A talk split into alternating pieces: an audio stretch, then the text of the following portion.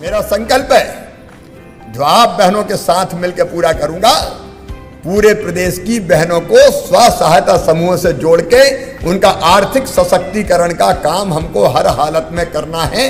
बहनें मज़बूत होंगी, मेरी बहनें मजबूर नहीं होंगी। महिला सशक्तिकरण की दिशा में मध्य प्रदेश तेज़ी से आगे बढ़ रहा है।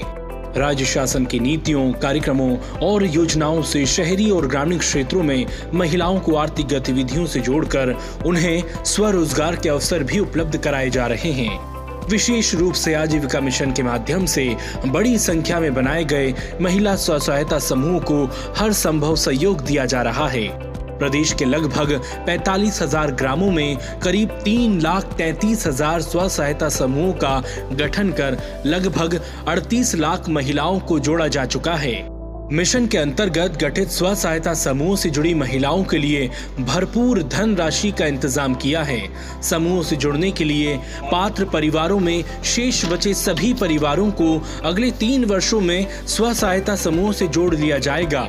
आजीविका उत्पादों को सरकारी और निजी क्षेत्रों में व्यापक स्तर पर वृहद बाजारों से जोड़ने के लिए डिजिटल प्लेटफॉर्म से भी जोड़ा गया है, ताकि उचित दाम में सामान सीधे खरीदा और बेचा जा सके, जिसका फ़ायदा समूह सदस्यों को अधिक से अधिक मिल सकेगा।